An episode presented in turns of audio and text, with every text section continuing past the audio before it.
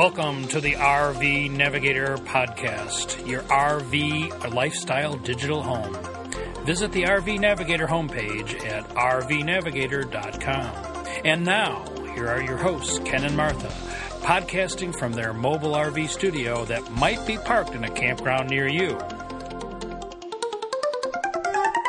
Hello, this is Ken, your RV navigator. And Martha, the co pilot. And I'm talking to you live from our at home studio where we stupidly are sitting in snow and ice when we could be in Florida where it's really nice. Yes, we had six inches of snow.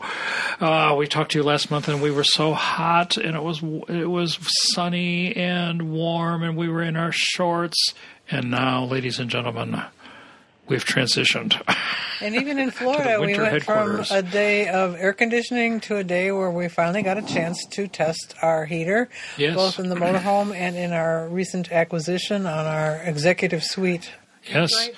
Uh, we were happy to report that they all worked very well and really were not needed because it was still really beautiful in Florida. Yeah. Uh, and all the time we had been there, we had, it hadn't been below 70. And so when we came back after our travels to Europe and our transatlantic cruise, which ended uh, in early November, we unfortunately had to test the heat.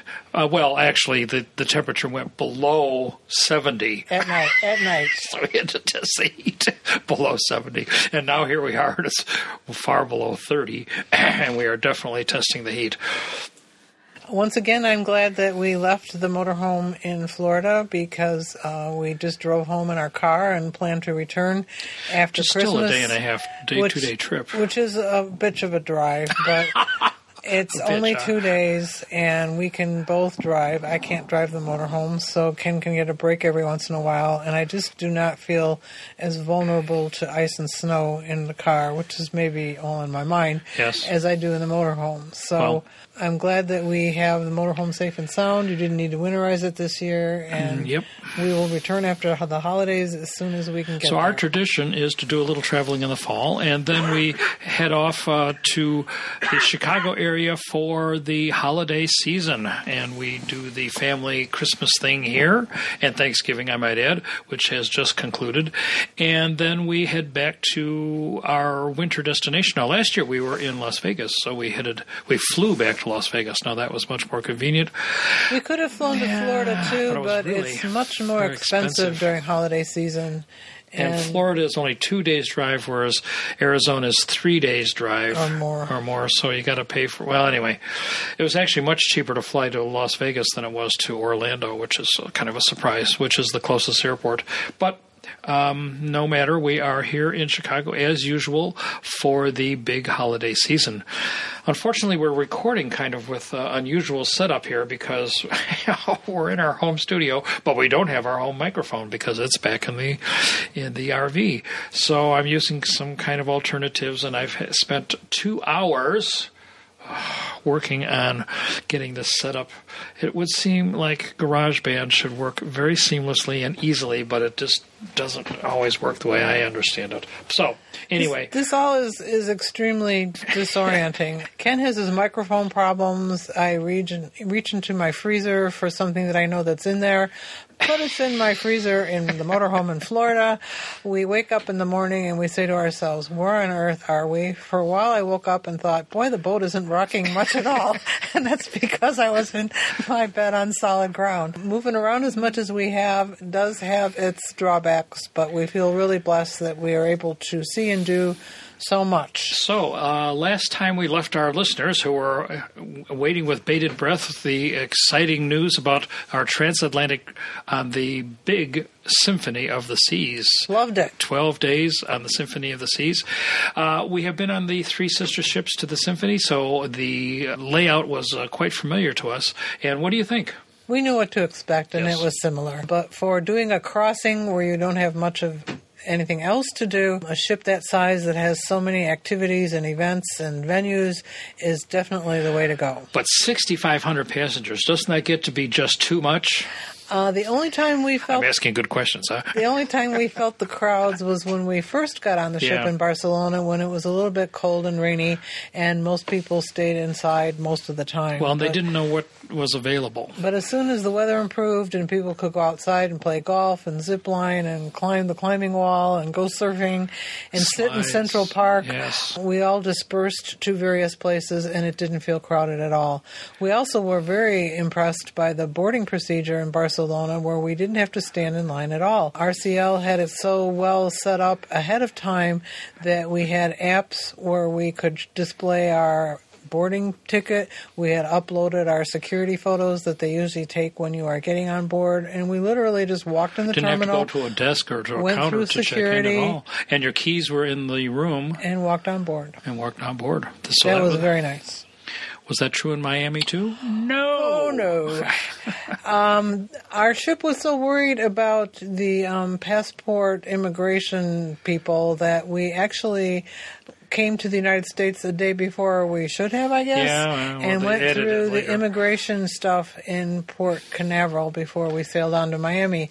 And we literally stood in line for an hour and a half. And as U.S. citizens, we were in the fast line. Which was only an hour and a half. 90 minutes in line just to get off the ship. I mean, this was outrageous. I don't know what was going on.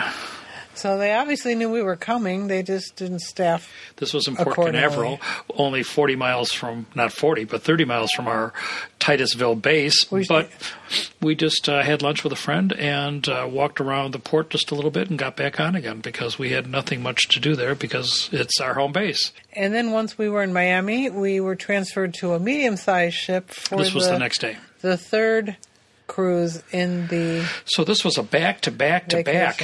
We did a small 100 passenger ship, and then we did the 6,500 passenger ship, and then we did the 3,100 passenger ship. And they were the first, the second two were both uh, Royal Caribbean, the Mariner of the Seas, and the Symphony of the Seas.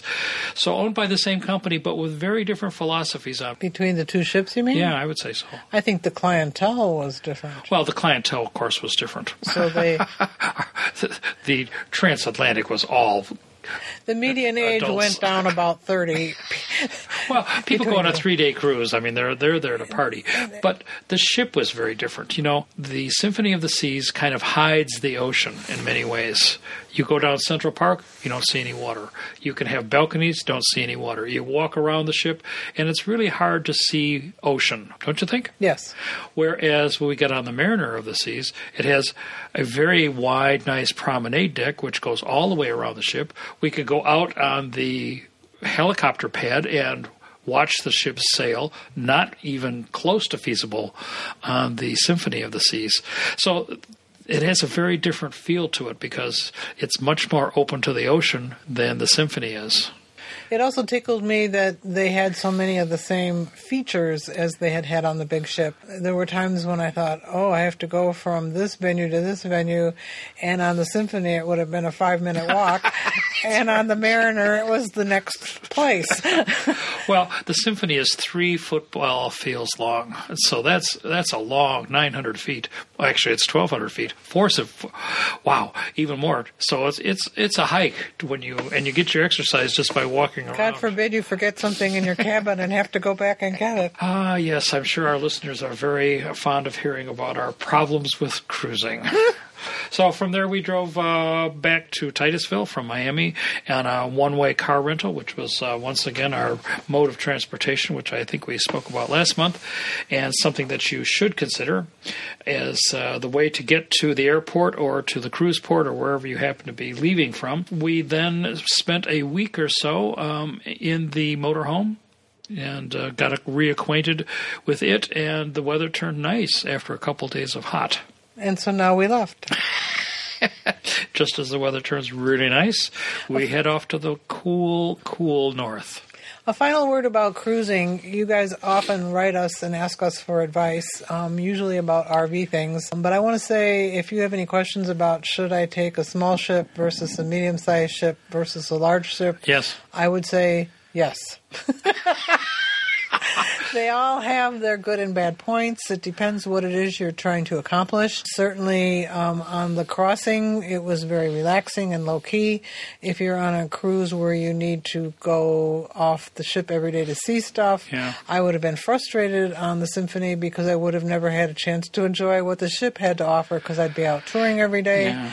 Our little tiny ship was great. I think we said this before for being right in the middle of town Yes. and being able to walk to everything Yes. we wanted to do.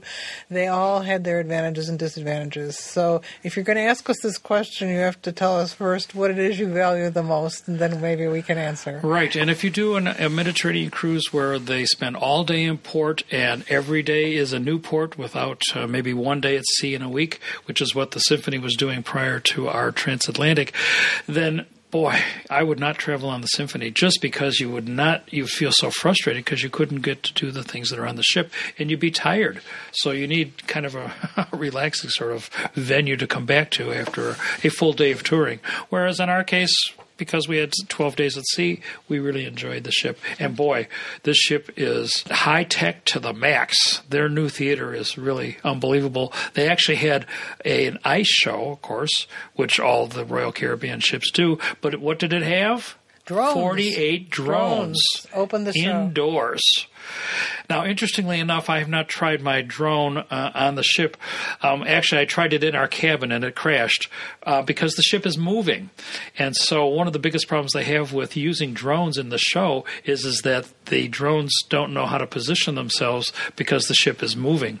Obviously, they can't use GPS because it's indoors. They have drone dementia. So they have a IGS, indoor positioning system, a G- IPS. A PS field for them to Right, they have to they have to have an indoor system where they create a electronic box so that all the drones know uh, exactly where to fly based on the dimensions of the box. And 48 drones, they do not talk to each other. They just fly their own route and they do patterns and things. I think drones are going to become a big thing for presentations and You probably saw them uh, during the Super Bowl if you watched Lady Gaga's halftime show. I think that opened the show. And I also saw a commercial for the Christmas show at Radio City Music Hall this, well as the this Olympics. December, uh, which is also integrating drones into that performance. So they're the latest thing. the latest thing. And where did we see them first? On the Symphony of the Seas. So they have a, a lot of very high tech things, which of course interested me greatly. And their new lighting system, and uh, just they had some. They do aerial stunts, and uh, they have uh, wired. I don't know harnesses that move people around in three dimensions, and it's just uh, really impressive. We also should mention that we were tracked down by a listener on the right. cruise, which always blows our minds when Yes. when we have a chance to meet and talk with some of you. So that was kind of a special part of the cruise as well. Exactly. So we are world famous. Can you believe that? Before Is- we is transfer to RV issues, we want to remind you that um, Ken is still putting up a beautiful photograph every month for Oh, the yeah. monthly wallpaper. And I was looking for a winter one. And Alaska came to Yeah. my mind. Alaska comes to her mind, and I went through all of our Alaska pictures again, and wow, we have some really nice ones. Very tough to choose which picture to use uh, for the the 2019 calendar photo. Uh, No, it'll- calendar, Yeah, okay. not calendar. It's The wallpaper. wallpaper. The 2019 wallpaper picture. So uh, take a look at that and download it and put it as your background on all of your devices. I make copies, uh, versions for all of the, the devices that you might have so that you could have a nice calendar with the new year on it, 2019. And where will we be in the new year? in Florida. In Florida. being warm, Being warm. or at least warmer than we are now. So after coming.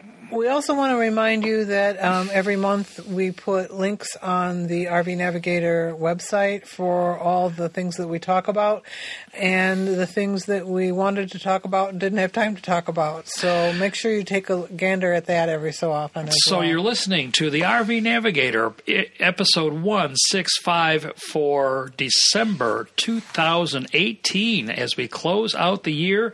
And you're going to want to stay tuned here because we are going to have the Christmas gift lists for your favorite RVers.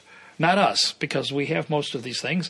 But if you're lo- looking for some cool things to buy, uh, this will be the place to tune in because we will have our list.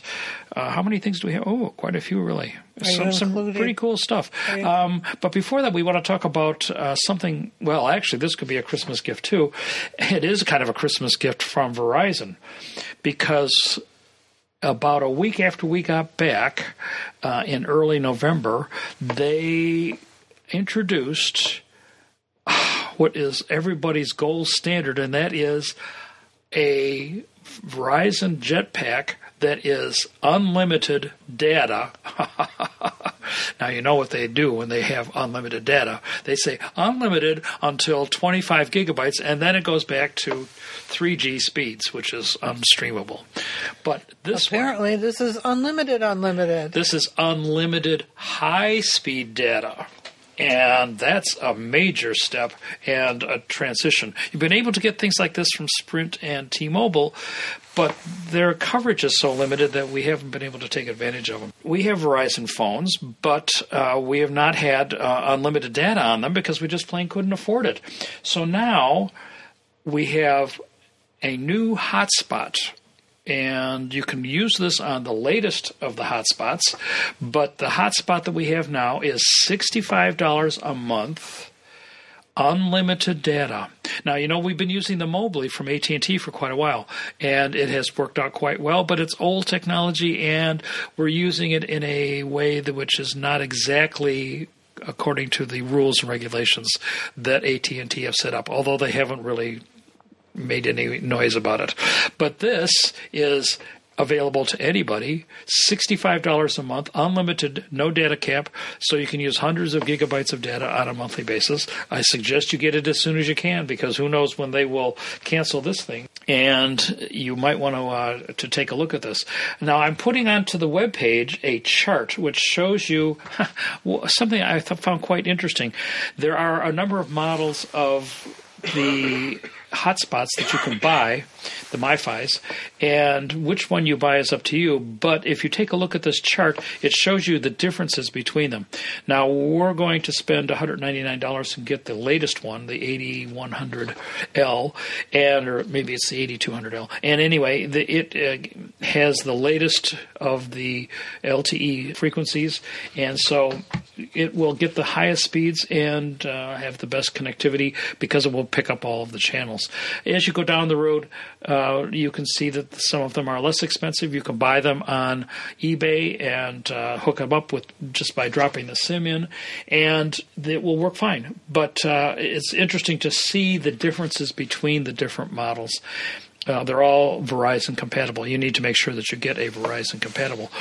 So, along with that, uh, now this is a prepaid plan, which means you pay upfront $65 a month for the data, whereas our phones have been postpaid. which means you pay afterwards. And we've been paying about uh, $110, $112 a month for two phones and our my uh, iPad and four gigabytes of data, which is not really very much. So we went into the store, and the lady says, "Well, You're old. Have I got a deal for you? it's nice to be old, right?" Kinda. Oh. Anyway, uh, she says, "Yeah, have I got a deal for you? For forty dollars a month, you can have a plan which gives you unlimited data on your phone. So for fifty-five and over, if you're not on the Verizon unlimited plan, then you're crazy." So now we're spending eighty dollars a month on our phones. Disconnected the iPad because it can connect up to the hotspot, and we're now with unlimited data. I don't know how much we use the hotspot if we have the unlimited data. Well, one thing that always concerns me if we travel around is that in some places Verizon is not so good and AT and T is better, and vice versa. So it's nice. Well, we're keeping the Mobley. to be able to hedge our bets is, is and have both. yes, we're keeping the Mobley because it's only twenty bucks a month. and isn't our Verizon speed limited by the cell phone tower and how busy it is too? Well, they it is subject to network management, Yeah. which means that busy towers you will be placed in low priority, which means that you will have reduced speeds, reduced, but not for the month. And Just not for that moment. Just for that moment, and as soon as you move, or as soon as the tower gets uh, more bandwidth, then it will k- kick you back up to high speed. And so far, it's been very convenient. So when we join all of our listeners at the Tampa Super Show next month, and we all descend Totally on that riveted. tower in Tampa, um, maybe it will be a little bit stressed out for a while. Well, well, it'll be a good test. It'll be an excellent test, but we have multiple options now. Cannot tether with your phone, however, under this plan. Otherwise, we could use it as our sole data plan. Right. But I don't like to use the phone as a as a hotspot anyway. But that's a different issue. But pretty soon we're not going to need any of this stuff because we're going to go to Titusville and watch Elon Musk launch 7,500 This is way cool. satellites over our heads into space to blanket the Earth with Wi-Fi satellites. Now, Elon Musk has threatened to make internet ubiquitous throughout the entire Earth, throughout the entire world. And he's been talking about this for quite a while. And he has actually gone so far as to launch two satellites that are part of the program. These are low Earth satellites, and they will be enough of them so that everybody can connect to the internet, high speed internet uh, from the sky. The thing that's changed is that this week, literally, he has gotten FCC approval to launch 7,500 satellites over the next five years in order to bring this plan to fruition. Meaning that within five years, if his plans are follow, if he follows through on this, that we're going to have internet from the sky everywhere. Unless he smokes too much weed. it doesn't quite get the job done. her mouth flies open. She can hardly believe this is actually true. All of the all of this talk about internet and our satellite dishes and It'll our be so simple. it'll be so simple. I but I, I don't know what the devices are going to look like. Well, or what the cost is going to be. Yeah, that's another question. This is costing ten billion dollars to launch, but right now there are twenty five hundred active satellites in the sky, and he's going to be putting up seven thousand five hundred. So effectively tripling the number of satellites currently in the sky. And we've already been pretty content with the Wi-Fi that we've gotten on the last few cruises we've taken, even when we were in the middle of the Atlantic and the middle of the Pacific. And I assume this will greatly improve on that as well. I would, well, you- won't have to get the ships. Yeah, You'll It'll just be you- the Wi-Fi that everybody You has. won't have to have Wi-Fi That's just any what place everybody will- because well, except indoors. But this is going to change the whole paradigm. Your whole use of of Wi-Fi or of internet could change to this new system. Could just plain make Wi-Fi and cellular just obsolete. Wow. I don't know. Yeah. Anyway, change. you want to read this article because it's quite interesting. Uh, not a lot of detail, but whoa! I hope you took advantage of the Black Friday sales. Did we ever? Not, no, no, no. Did no, I no, ever? No, no, no. Let's say this correctly. What was that again? Did we ever? No, no, that's not true. All the money comes out of the same pot, my dear. but we did not take advantage of the the Black Friday sales. I now have a new phone and a new laptop And and an iWatch on order. she's, she's gone crazy, ladies and gentlemen. But boy, did we get a deal. I, I always resist and ruminate for a while, but eventually the salesman always gets to me too. Oh, oh, ah, oh, who? Not You, me. No, you. no, no. I don't care whether you, You have. evangelize, and then I eventually not- not get on me. I would board. never do such a thing. You bought a new phone, but I didn't buy. you bought the- an old phone. I bought an economical new No, phone. you bought an I, I old bought an eight. I didn't like any of the tens when I tried to put them in my pocket at the store. Uh, they're just too big, and I don't watch TV on my phone or read on my phone as a general rule, which to me is why I would want a bigger one. And so I picked a smaller one, and it was cheaper. So there, And you, we bought it outright Yes. because it was so cheap. right? And um, And so why'd you get a new phone? Because it was the same size as your old phone. my battery was in a very bad way. Ah, and um, I could barely get through the day without having it charged in with the USB in the car or taking an extra battery in my purse. and now that we're using Waze a lot on our right, travels, right, um, it was just really it made me feel insecure, and really the the. tears are welling Battery up my in I my laptop was was an issue too. That's Uh, my laptop was a 13, right? Yeah, my 13. one. And they gave me $175 for it in trade-in, which was gratifying. And we got a two hundred dollar gift certificate for buying a new one on, on Black Friday. We went to the Apple store. So they practically paid me to take them. Uh huh. And the watch hasn't come yet because it's on back, Back order, order. I guess. But But it's going to come in a couple of weeks. But we're getting money back on that too.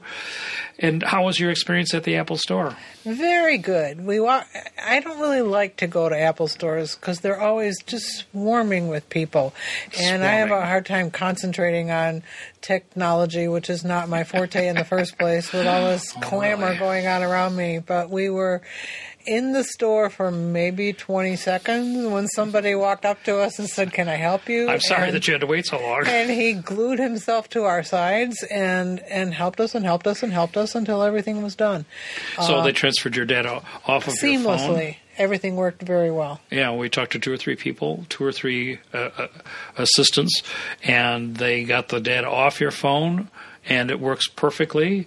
And we transferred the data f- onto your new laptop. And they didn't make me feel stupid. I appreciated that too. Only your husband could do that. Yes, and and so you have. And so, why are you buying a watch? You hate watches. No, I like having a watch. I like having watches that are also fashion statements, and, and I accumulated a nice little supply of them over the years. But then what happens is they always crap out on me, and when I'm at home, I have a favorite place to get new batteries, but on the road, that can be a problem. And when I think about all the money that I'm spending on batteries, that Oh, starts on. to add up too.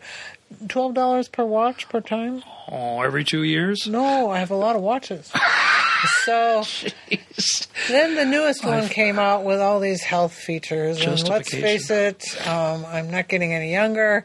I have um, five doctor's appointments while we're home here these these next few weeks, and so the idea of being able to have somebody notice if I fall down or monitor my heartbeat seemed like a good idea. So we'll give that a try as well. And as we read, the fall feature on the watch is only turned on by default If you're old, if you're over 65.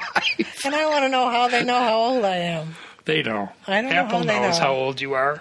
I try So- very hard not to tell anybody. So if any you buy an Apple. Watch and you a new one and you want fall feature turned on, then you have to be you have to turn it on manually unless you're over 65. So when you get your watch, it'll be on. apparently, I'll test it. So you can look forward to some low tech reports on Apple watches in the and next few months. favorite apps that she's going to put on her new watch. And I'm looking for new watch bands too, Oh, so I can continue Amazon. to make fashion statements. You know, I don't know if I said this last month, but my watch band broke. Oh, it was a tragedy, ladies and gentlemen. A tragedy. My watch band broke, so I couldn't wear my Apple Watch, I and thought I didn't he was really going have to any have to get a plane ticket and go home immediately. Well, it's hard in Europe to find a, an Apple store. Well, Unless you're docked two blocks away from one. so we, we were luckily docked, but the Apple Watch bands are very expensive. It cost as much as my Apple Watch 65 bucks on a stupid band that you didn't even want. because my $10 one from Amazon broke.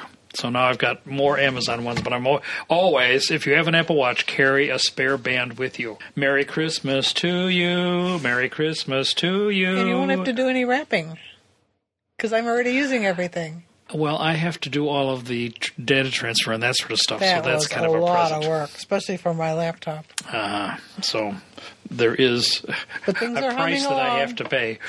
Oh, I just what am I going to do? I'm just so downtrodden here. We're doing all this technology, and of course, we now have technology ready for thanks or for Christmas, not Thanksgiving. So, Christmas gifts that you might consider. In, in our notes, Ken has accumulated mo- most of the gifts, which you will be able to tell by their very nature. But I was surprised Well- to see a set of nesting bowls on there, which I already own, and apparently I was he looking for forgot something that we re- have. reasonably cheap. Well, no, these are things that we think people, other people would like. They're I like gifts them for very us. much. This is a set of nesting bowls. Um, the biggest one is good enough to make like a batch of cookie dough in, and then of course smaller bowls within it, and then There the are four or last five few bowls? Are a plastic colander with fairly large holes and a wire colander with small holes, and then the very top layer is a set of measuring cups. So it has all this in a very small, small package, space. so that in your RV you don't have to take up lots of space with uh, extra bowls for mixing. In my cabinet, this joins other nesting collections of things, um, which is basically a good idea for an RVer. The only time that I don't like my nesting storage dishes is because they nest. I only have one of each size, and sometimes I want more than one of the same Uh-huh. size, and that's nesting doesn't do that. But certainly these bowls, And these are reasonably priced. yes, and light, and if they fall on the floor, they don't break. They're just very good for very RV friendly. So I didn't know we had them, but indeed we do. So it must be a good product. Um, one of the things we're learning by buying all these new Apple products, and you're going to find uh, as you get new products, is that everything is charging with USB C. And you know, you have the USB A, which is the standard USB plug that we've had around for a long time, and then they went to the USB Mini, and then they went to uh, the USB C. Of course, these are in addition to the Apple ones, but Apple has now transitioned to the USB C. Martha's laptop, unbelievably, has only one port. We'll see if I like it. And that's the port I use to charge the laptop. So it's one port. There's no extra ports for data or charging because that one port does, Does it all? We've ordered a hub. Right, and it's and that one port is USB C or sometimes called Thunderbolt three. We're buying a dock which has multiple ports on it. So from that one port on the computer, you can plug in the dock and it will have USB and HDMI and it will have another charging port so that you can charge while you're using these other devices. It'll have uh, all the, the standard ports on it. But uh, this USB C is the only way to charge the new computer, as well as the iPads are coming this way, as well as, well, many, many Windows devices. I do still have an old iPad, but it's newer than yours, isn't it? So the bottom line is is is that you need this is another suggestion for your Christmas present is that you need a portable battery for keeping your devices charged, which is USB C. C. Which has this new small jack on it, so I'm recommending that you get one of those. So that, it's, but the cool thing is, is that you can use the same battery charger to charge your laptop, your phone, your iPad, Your camera? your ca- oh, you're right, your camera, all these devices can be charged from one thing. It's never been the, the case before that, that you always had to have a separate power supply for your computer. But now the computer charges off the same devices. So you probably should look at a portable battery charger for keeping things charged that has USB C on it rather than the standard USBs that have always been around. And while you're looking at that, we mentioned earlier about the jump starter for your car. These new small batteries that will jumpstart your car. Unlike the old lead acid ones that were big and giant and heavy, the new ones are small. And I actually talked to one of our listeners, Keith, who said he's used it several times, and one charge will will get him going three or four times. Probably will not jumpstart your motorhome, but still, why not uh, get one of these little devices and keep it in your car so that in case you need a jump? And plus, many of them have a USB connector on it so that you can charge your devices too. We switched, as you know, to induction cooktop. We replaced our stove with a induction cooktop. Our electric But stovetop. if you are thinking about uh, testing out the induction, you might want to buy yourself a single burner induction one. And they have portable ones that Portable. you can use outside on a picnic table Right. if you Well, have a- yeah, if an outlet portable. somewhere. Um, so you can give it a try and see if you like it. We found the induction. That's so that's all we can use now is induction. Cool and it saves electricity and it requires special pans. And as I'm here at home cooking on gas Ooh. again, I do have to say that when I'm making, let's say, a pasta and a cream sauce on the induction cooktop, I cannot leave it for a second. I have to stir it, or else it starts glomming onto the bottom of the pan. Now, I don't know if that's because I didn't buy pricey pans and I have better pans at home than I do in the motorhome, but that to me is still an issue. When I'm cooking three things at once, I like to be able to wander away and tend to the other things, and I cannot do that with my current setup. Uh huh. That's interesting. So we might buy an expensive pan. is it user error or is it No, it's not. hardware error or Yeah. is it? Is it the cooktop or is it the pan?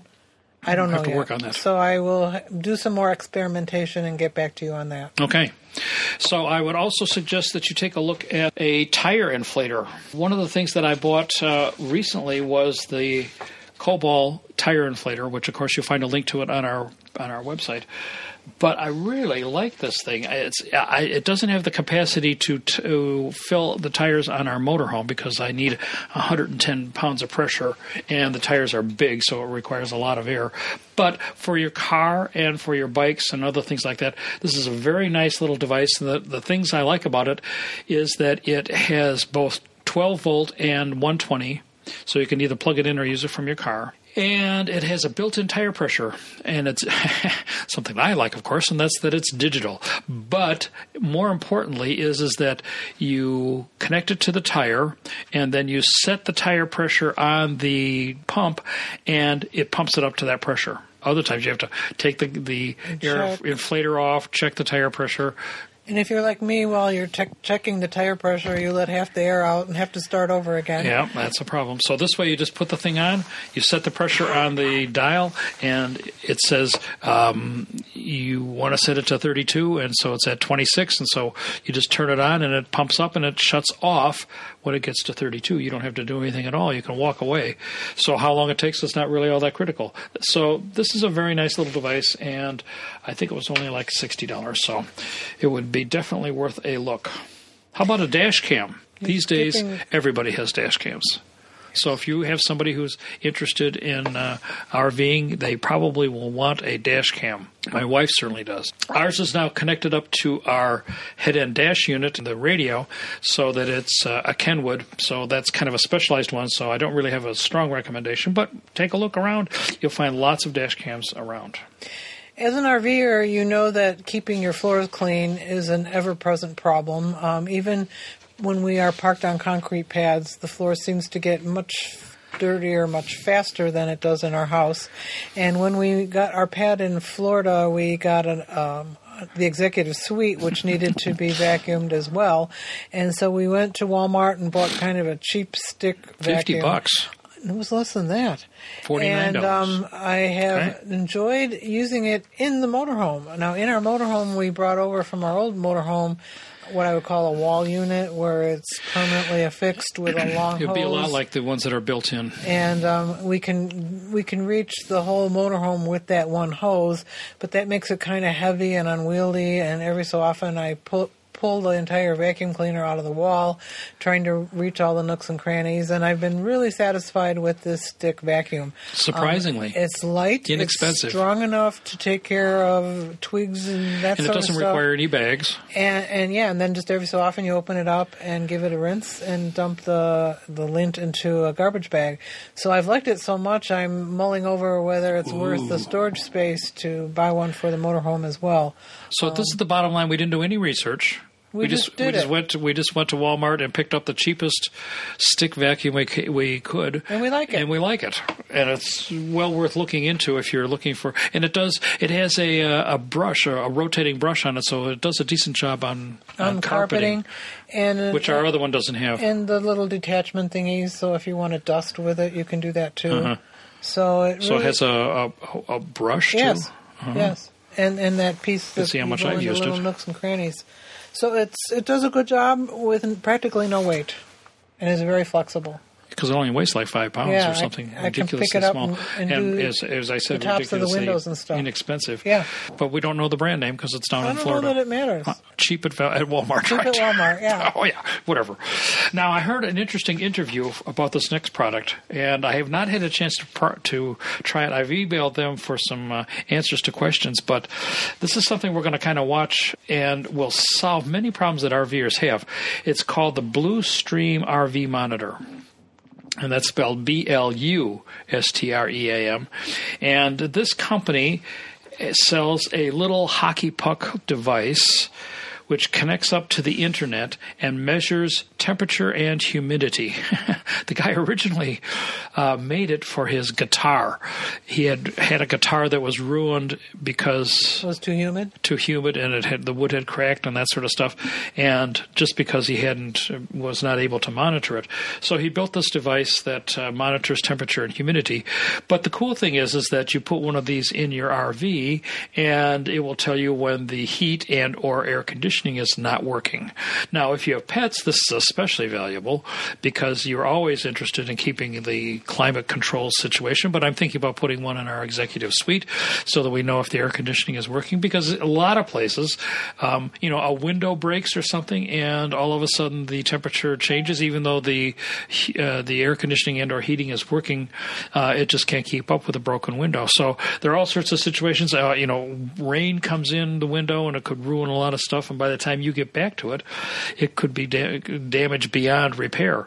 So this device costs about 50 bucks and it, as I say, it connects to your internet, but you do have to have some sort of internet connection, and that's kind of what I was talking to them about. But on a short-term basis, you know, for if you're going away for the day, it would definitely keep track of uh, the temperatures for your animals and give you peace of mind that the air conditioning or heat was doing what it should be doing. And you don't want, yeah, obviously, your your motorhome to get below freezing or moldy. Yeah, and, and, a lot of people other devices like that do this issues. are expensive. I, I was going to be using our Nest thermostat, but uh, the Nest thermostat doesn't work in Florida. The Nest thermostat works in Florida, doesn't work on our air conditioning system in Florida. So uh, that was kind of a disappointment to me, but this might be a, a definite alternative. So, other things. How about some silicone cups? Very cool because these are unbreakable and they don't scratch, which is the problem with the plastic ones we have now. And these are you ready for this? Glow in the dark. Mm. Because I think I used to have a silicone cup in my bathroom, like to take pills with. Yeah. But it was, it's kind of a sticky, Yeah. rubbery feeling, and it always felt dirty to me. But that's because I leave it out too. So if you bought these cups and put them in a cabinet, And yours was not glow no, in mine did not glow in the dark. So these are going to glow in the dark. These are on their way from Amazon at this moment. Oh, are you going to wrap those? Am I going to? Well, you've had enough presents. You should wrap them for me, for Okay, God's sake. I'll do it. Um, I'm also looking at the sand-free mat, which I think is cool too, because whenever you go to the beach, and whenever you, or if you have a mat that you want to put out in front of your RV, it always gets full of junk and crud and corruption. And this one, uh, the sand just goes right through it. And so this is another solution for an RV problem. Of course, your LED headlamp. I always put this on the on the Christmas list. How could you live Without one. have you ever used one? Uh, I use one every so often. In fact, when you put it on here, I was thinking I might use it to put on my makeup because our bathroom is too dark. But it goes on your head. Yes. But it would shine into the mirror and shine back at my face. But then you couldn't see your head. Your I don't put makeup on my forehead. you don't. No. Oh. Ladies and gentlemen, hear it from an expert. Use it to put on your makeup. Okay. Holiday t-shirts. Wouldn't want to miss that. And you can always always get cool RV ones, which we had last month, but these are just holiday ones, which you might want to might want to consider because they're cool. And everybody likes to have make a statement. Uh, You wouldn't want to miss uh, your screwdriver multi pen pocket multi tool. Yes, your oh there it is. Your screwdriver pen pocket multi tool. I'm big on multi pocket tools, so you want your RV navigator needs one of these. And last but not least, The trauma kit? sign of our times is a first aid kit, but it's a, Comes with a tourniquet. it- it's a survival trauma kit. This is the reality of our world. We saw some EMTs interviewed who had been dealing with some of the mass shooting incidents that are in our news nearly every day, and they said that they were sending their kids to school with these trauma kits in their knapsacks, so that and teaching them how to use it because keeping somebody from bleeding out can be a life and death matter. And so they make new, I guess, maybe probably not new, new to me anyway, uh, first aid kits. Now, we carry a standard first aid kit in our RV, but I don't have, and I will have one soon, an emergency survival trauma kit, which helps you in case you encounter a gunshot wound or some sort of uh, trauma as a result of a bro- bone breaking or something like that. And this course could be just uh, hiking in the woods, or it could be some sort of an auto accident or something. But it's an entirely different kit because it has what do they call it? A chest healer or a chest seal up a wound in your chest, and then has a tourniquet system. I'm going to have to read how to use this, but. Uh, this is kind of a sign of our times that we need something like this, but if you need it, you need it. Combat tourniquet. Combat- Tactical pressure dressing for your chest. Compressed gauze. While we're talking about health, we should also mention that FMCA has come up with a new health plan for RVers. This is something that people who are not as old as we are wrestle with a lot because when you are not yet 65, having good health insurance and being covered wherever you are is an issue. So FMCA has established um, a list of options for Yes. people who want to um, hit the road and maintain health We've insurance. talked before about the importance of joining FMCA. They have a lot of uh, benefits for RVers, and this is just another one of them. Uh, their monthly magazine is pretty interesting, and it's uh, worth the month, the yearly fee. And if you take advantage of some of these uh, extra features, then this is especially uh, advantageous. even though we live in the far edges of metropolitan Chicago, now that we are in a retirement community that does not allow us to keep our RV in front of our home for more than 24 hours, Yes. we struggle greatly with what to do with it when it's not in Florida. And we felt very fortunate to find an outdoor storage lot that's a few miles from our home and costs us what do we pay for that 60 bucks a month. 60 a month it seems like a lot of money to us especially when we have to pay for it when we're not using it like right now but the I would like to hear from you, you guys, what you're paying to store your RV. It and we be very greatly envy our friends who live in more rural areas yet, who have pole barns where they can put their RVs under cover. for free. And we also envy our friends at the Great Outdoors who have bought homes with RV garages and ports because TGO. we would like to Hmm. keep our motorhome in good shape too, and there it sits outside in the elements, no matter where we are. So this whole topic has been surveyed by someone who was California based, I believe, where they talked about buying like garages for your Well, RV. that was yeah, that was a whole different operation. Yeah, somebody's selling condo garages of up to a thousand square feet, and they were for your- fifty and sixty thousand just dollars. They're talking about the average rental in Southern California as being between one hundred eighty nine and four hundred dollars a month. If you say two hundred bucks a month, twenty four hundred dollars a year, how long does it take you to to get to ninety thousand dollars? Yeah. a long time. I suspect that this is this is related to the prices of homes. Um, Yeah, but uh, uh, spending two hundred to four hundred dollars a month on storage for your RV is to breathtaking. us. Right, us. exactly.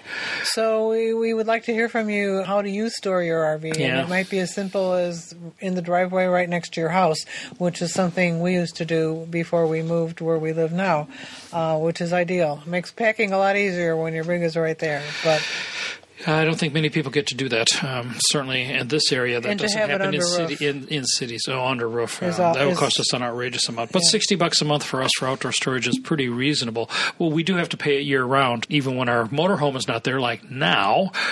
Having traveled uh, extensively now uh, overseas for several times, uh, we've got some ideas about uh, how to make that travel more user friendly. so this is talking about airplane travel, not RV travel. Right, yes. So their first tip is to get the right gear to bring your stuff in. This can be as pricey as our carry-on bags, which I think cost us about two hundred dollars, or as cheap as our main suitcases, which are duffel bags that we buy at Costco for. Well, we bought duffel bags forty. that they have a hard bottom, soft top, and I think you want crushable suitcases overall. That's the best way. And these are have wheels on them so that you can drag them around. We've had we've used these for years, and uh, the duffel bag well. approach is very nice because it's got compartments. Because they're not very expensive, they're also not terribly durable, but it, it doesn't break your heart to have to buy a new one every so often when you didn't pay that much for it in the first place. If you're going on a long flight, you want to make sure that you have the very best seat that you can get. And if you're not using SeatGuru to select your seats, then that's a mistake. One of the things that you're going to find if you're on many airplanes is, is that there is this big box under the seat in front of you. Therefore, you can't stick your feet up there. So that limits the amount of space that you have. And that's that box is for the entertainment system. uh, this little things like that that you wouldn't tell from just looking at the seat map uh, or just picking a seat um, is those things can be very critical uh, when you come to to actually living in that seat for eight hours. So get the very best seat you can. Number three, choose your flights carefully. There are times when we were confused between nonstop and, And direct. direct. Uh, those mean two different things. And if you're going through a city like New York, you need to realize that New York has more than one airport, and you might be You coming into LaGuardia and leaving from Kennedy. Or from Midway and, and O'Hare in which, Chicago. which are not right next door to each other, so you need to pay attention to those tricky details when you're booking your flight. But I think we also look at the places where the flight lands. Right now, we're choosing we're going to the Galapagos next summer, and we're deciding whether we want to go through Miami, Panama City, or Cartagena um, in Colombia. So we get depending on which airline we choose, it will depend on uh, where we stop. Um, we might want to get off and do some sightseeing.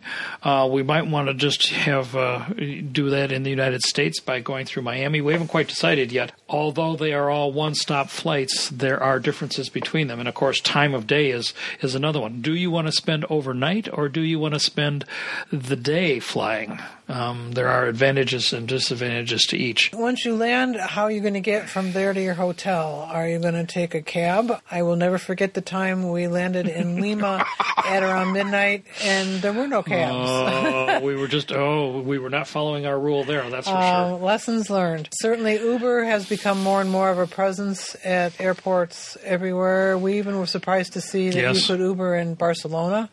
Uh, so that could be a practical way to go. And there are And- times when we have flown for many, many time zones where we book um, a limo to pick us up, Right. and nothing warms your heart more than To see your name on a staggering out of the airport and have a man ho- holding your name on a sign, or these days When we're tired an iPad. and we're not, or we're coming in at, a, at an odd hour, either very early or very late at night, we just don't want to deal with uh, the problems that you can have by finding trying to find a cab. Uh, it might not be safe to be out at the middle in the middle of the night. So finding a ride share or an Uber or getting a limo is the way to go as far as we're concerned. Number five, allow plenty of time. When you travel, things happen. Things you don't anticipate, things you have no control over, and they all take time. So don't get yourself booked up too tightly or you won't make it to the end. if you're taking a cruise, do not plan to be at the airport before noon and the last day. You just cannot plan on that. Uh, cruise ships are notorious for keeping you, and well, as we said, we, it took us an hour and a half to go through customs just this time. And if at all possible, try to fly in the day before Yes. the cruise leaves. We have met numerous nail biting people who That's on maybe the day before- um, maybe made it you to the ship, but their luggage didn't. Um, be, in the weather this time of year, you can't cut it too close. So- 300 flights canceled at O'Hare yesterday. So If, if you're could be a working, you may not have a choice, but if possible, try to get there at least the day before. take your old currency with you. If nothing else, it'll give the locals a good laugh.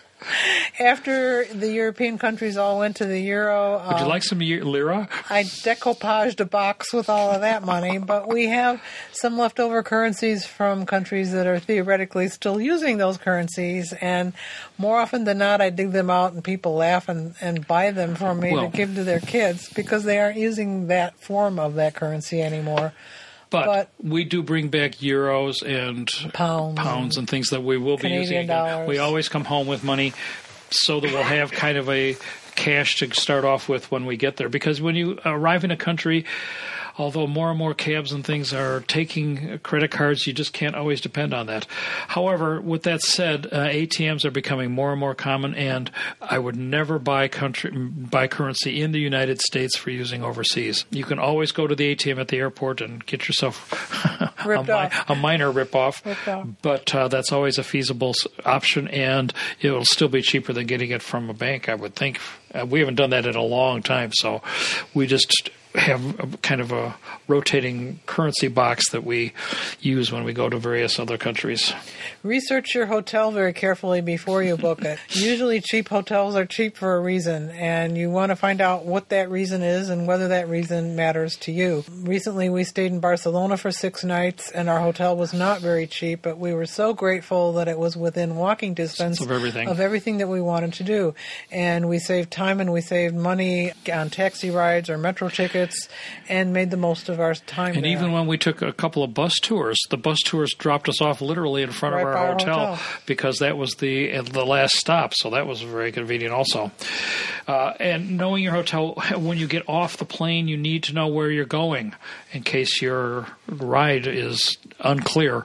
And if you can use your GPS, then use it to make sure your driver knows where he's going. Uh, number eight, eat carefully. Well, try to stay healthy. Yeah. Don't eat anything weird or unusual, especially when you're first arriving in a new place. Number nine, pack essentials in your carry-on. I call this defensive packing. I try Yes. to pack as if I will never see my big suitcase again, Mm-hmm. which means that my carry-on is almost unliftable. But um, I try to put in your suitcase. another t- set of clothes, all my technology stuff. Now that I'm old, more and more pills go in there, and glasses and contact lenses. But try to think about what will I need for the first week that I am wherever Your bathing suit? Oh, often that's in there. Oh, sandals. That's essential. so in your carry-on, always carry a, be- a extra set of clothes because it has been more than once that we have been stuck someplace and we could not have access to our big suitcase for one reason or another, and you will want to have something to change into if you are stuck that way. So that's an essential component, and then other stuff that will keep you going for at least 24 hours, including a little snack. Uh, have jet lag recovery plan. I don't. have- Sometimes when you swap day for night, it's hard. I just don't recover. Well, I thought when uh, the the plan that we had when we were going to Barcelona was a pretty good one. We flew for nine hours, and we had done something we had never done before. Oh, in Lisbon, Yes, we landed at six o'clock in the morning. no, morning. five thirty. and it was pretty likely that if we had asked for early check-in, that would not have meant 5:30 in the morning. So we actually paid for a room the day before we used it because we wanted to be able to go to bed immediately when we got there and eat breakfast. Yes, It was kind of a luxury, I would say, but it was wonderful and helped us get a head start on getting on the new time zone. Because almost never can you get into your hotel room if it's very early in the morning. If it's like six or eight in the morning, you're going to have to sit in the lobby or find something else to do. So what we did as a recovery plan was to take a nap until one or two in the afternoon and then go out and do tourist things. And because we are paranoid people, we also emailed the hotel right before we left home to remind them that we were still coming because we weren't going to be showing up at the usual time. We didn't Right. want them to give our room away. So jet lag recovery depends on how far you go. When we went to Fiji, we just decided to because that's kind of a day for night sort of swap. We just decided to uh, sleep the whole day. And we got into our room We got into our quickly. yeah, that but but it, but You that wasn't until at ten or eleven you in can't the morning. on it, yeah. Right. Uh, ask for early check in or late checkout. A lot of times, a lot of flights don't leave until quite late in the day, so like eleven p.m. so, it's nice to be able to take another shower and brush Yes, your teeth right. So you need a day room or ask about that. Uh, many times on our tours, for instance, if you're taking a tour and you're and they're making the arrangements, they will have a day room for you just to do that kind of thing. And getting there early is just uh, unless you pay for it, it, is going to be a crapshoot. Some hotels do have uh, early check-in options. You have to check with your hotel about that. Uh, and last, mar- mark your bags with an easily recognizable item. Especially if your suitcase is black, because everybody's suitcase is black. Right. So we put uh, straps around ours that are brightly colored. Some people put pom poms on them, but or tape or something. But you need to be able to have a way to identify your bag, and if you're with a group, that everybody knows that it's your bag, so that it has some common. And occasionally marking. I'm seeing at airports, it looks like a sock or a slip cover that goes over the whole suitcase Oh. and has some humorous saying on it like, don't you dare touch my bag, it's mine, or something like that. Um, it, it catches your eye and it makes it distinguishable from all the others. or you could have it saran wrapped. All right, so those are our tips, uh, not for RVing as much as just for general travel when you're not in your car or your RV. And last but not least, today we have 1 million Americans live in RVs. And the article talks about meeting the modern nomads. And it's uh, an article from the Washington Post. What'd you think? It was a thought-provoking article about people much younger than we are who who choose to live in RVs for a variety of different reasons, not necessarily economical. And um, they and their families make it work in very small spaces. It was kind of thought-provoking. Uh, there are many ways to skin the cat these days, and that's another kind of lifestyle that I hadn't thought about when I was a young Yeah, person. and it's more of a lifestyle rather than a retirement option. right. Which is very different than what we're doing. So, with that, we will wish you a very Merry Christmas and a Happy New Year, and we'll see you in the new year. Our next podcast, of course, will be made from The infamous New Year's Eve podcast. the infamous New Year's Eve podcast where there will be champagne. And I don't know which lot we will be on to be making this, but it will be, Hopefully, we will be back in Florida. Yes. That's the plan, weather permitting. and it will be warm once again, so we will not be complaining and bitching and moaning about how cold it is, although that may happen too. Until then, we hope that you have a very happy holidays, and we will be talking to you uh, on the other side of 2019. Thanks for listening. Okay. Happy travels. Bye now.